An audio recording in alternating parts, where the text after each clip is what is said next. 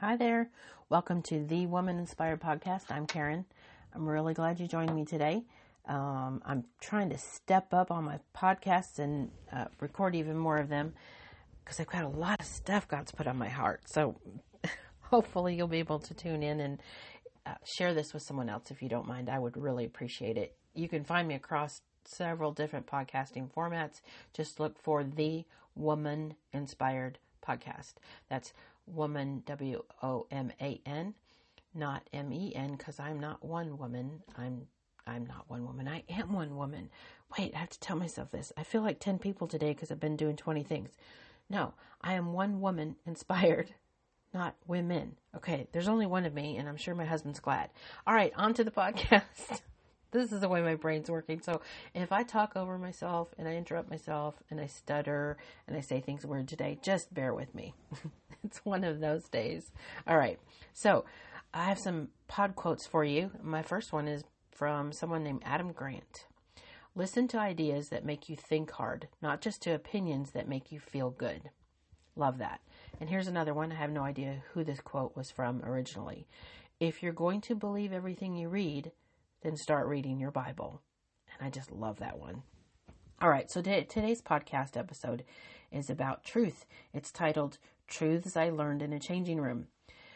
All right, yeah, you can say, Karen, every one of your podcasts is about truth in some form or fashion, right? And yes, you would be right. At least I hope so. Do you like how I'm putting words in your mouth? well, but this is different. Usually something washes over me and then I just kind of feel compelled to share it. It's usually through an experience I've had or something that I've observed, and then the Holy Spirit moves me and it builds uh, from there and it turns into a podcast.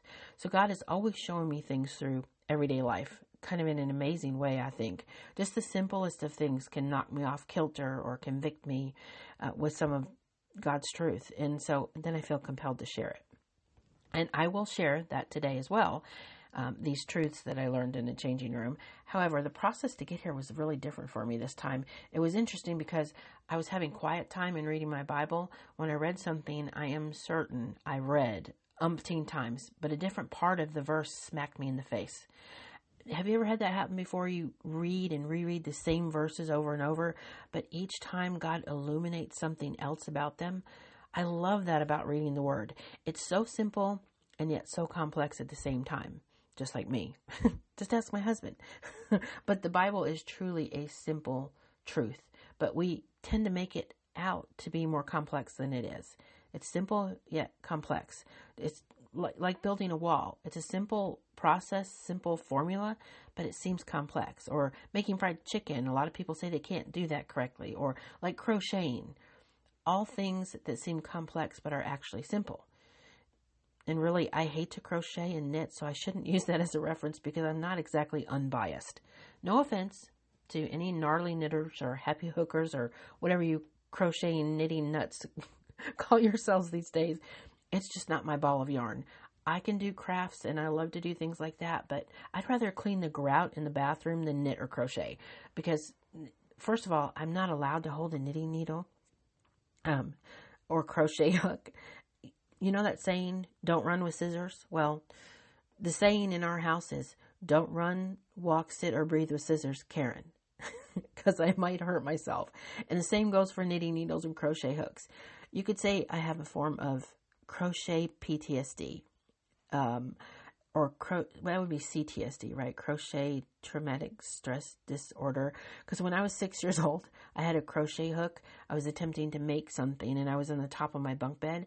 And when I went to get down, I slipped, and I yelled because I was falling. And when I did that, my hand jerked up at the same time, and the crochet hook went straight into the back of my mouth and pierced something. So, yeah, I'm not allowed to be around them. Uh, well, it's not like there's a federal government passed a law that says Karen can't use yarn, but I just don't find that simple act of knitting or crocheting interesting or safe enough for me. so, uh oh. Did you hear that? Yeah, that was the sound of me rambling. and I'll stop right there um, so that I can get on with the previously scheduled topic truth. So, the process to getting around to sharing about truth in this episode actually came from a scripture I was reading. It was in 2 Timothy. Now, this particular scripture holds a whole lot of truth, as most of them do. And I, I would say when people read it 2,000 years ago, and 1,000 years ago, and 50 years ago, they all felt like I do when I read it now and think, oh my gosh, this is the world around me. This is completely what I'm seeing every day in this unbelievable world that's spin, spinning and spinning out of control. So 2 Timothy 3, verse 1 through 5 says, But mark this there will be terrible times in the last days. People will be lovers of themselves, lovers of money, boastful, proud, abusive, disobedient to their parents, ungrateful, unholy, without love, unforgiving slanderous, without self control, brutal, not lovers of the good, treacherous, rash, conceited, lovers of pleasure rather than lovers of God, having a form of godliness but denying its power, have nothing to do with such people. Yep, there it is.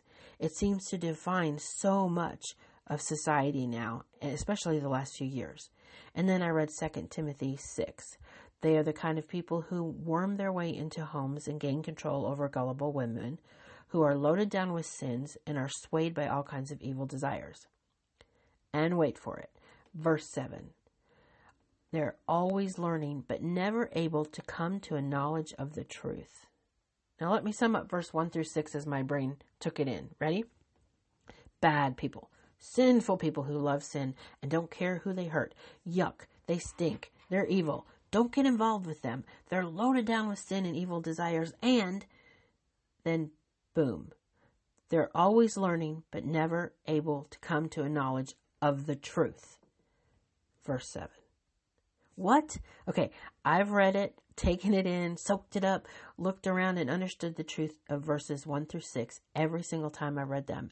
And I mean, who cannot? Just take a peek at the, the news and social media, parts of your community, and maybe even people in your church congregation.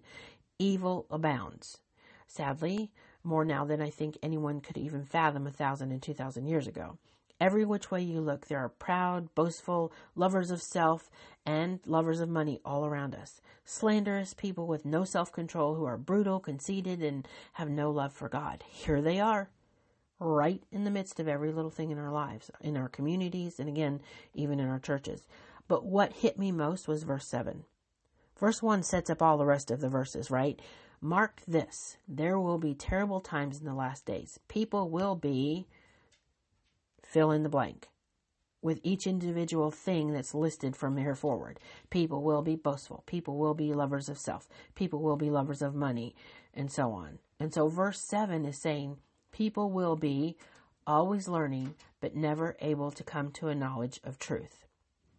Oh, I will repeat that. People will be always learning, but never able to come to a knowledge of truth. Now, this scripture is talking of specific people, but like most of the Bible, it is timeless. It's talking about today too, because it's talking about in the last days. The message is clear. The examples given are still relevant today.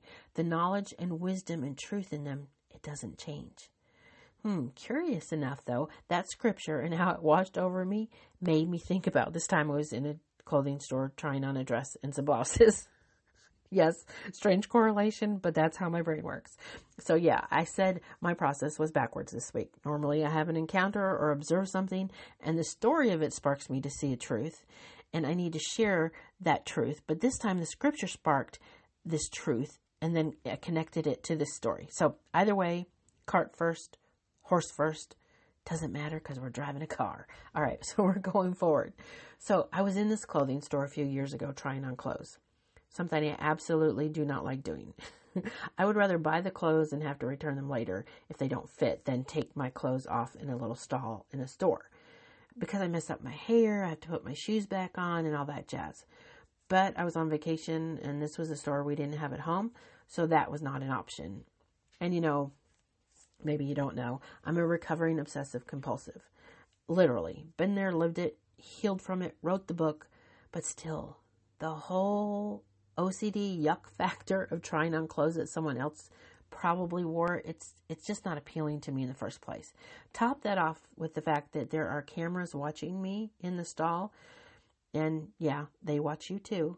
They used to be covert about it, you know, but I think legally they had to start posting that security cameras were, cameras were uh, videotaping everybody. So they could be, is what it says on the, the thing. You could be being watched. And so I think, um, yeah, well, they are seeing my saggy, well, saggy everything.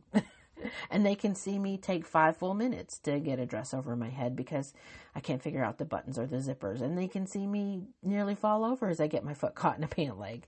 And I'm sure they saw my aggravation this particular day when the woman in the stall next door to me decided that her six year old son could indeed crawl under the walls from stall to stall if he so chose, which he did choose. So, how do I know he was six? Because he told me as he was scooting past my feet while I was attempting to get my right arm out of the blouse and pull the blouse over my head to get it off. You know those little blasted plastic ribbon things that connect in your shoulders of the blouse so that you can hang it on a hanger and it won't fall off of it? Well, they had gotten in caught in my bra strap somehow. And it was like trying to pry my shoe off the ground when I stepped in gum, only like super strength gum. It was like someone had hooked a rubber band to my bra and to the blouse. And I kept pulling and pulling, but it, then it would just bounce back. And then I'd pull and it would just bounce back. If I had had a pocket knife within reach, I would have cut that little sucker. The, the ribbon plastic thing, not the not six year old boy. Let me put that out there. The ribbon thing, I would have cut it, but I didn't have one. So at one point, I started turning my head around to see if I could find the crux of the issue because I didn't want to take off my bra. There was a six year old at my feet, but I couldn't see far enough, so I had to turn my body more, and then I turned my head, and then I turned my body, and I started to laugh because I thought I look like a cartoon character. Here I am in a stall and maybe, maybe there's a silver lining in it though. Maybe somebody who's looking at this camera footage will laugh their butt off and I'll make their day. Or they'll decide that Freaks of Nature try on clothes and they don't want to watch it anymore. Somewhere in there is a silver lining. So as I was laughing at myself, I was taking another spin on that blouse mobile. I looked down and I looked at this boy sitting at my feet. A six year old boy named Pontius, by the way. Yeah, this woman named her son Pontius. I later looked up the name to find out what it meant because I thought this name has to mean son of a negligent mother, um, but it actually means bridge. so I'm looking down, kind of in a bit of shock to see this boy scooting across the floor in front of me, and he rolls over on his back and he decides to stop in the middle of my changing room stall. He just lays there, looking up at me. I didn't say anything for what felt I don't know, like several minutes. And all the while, I'm struggling even more so and trying even faster to get that blouse back over my head so I wasn't exposing myself to a six year old boy.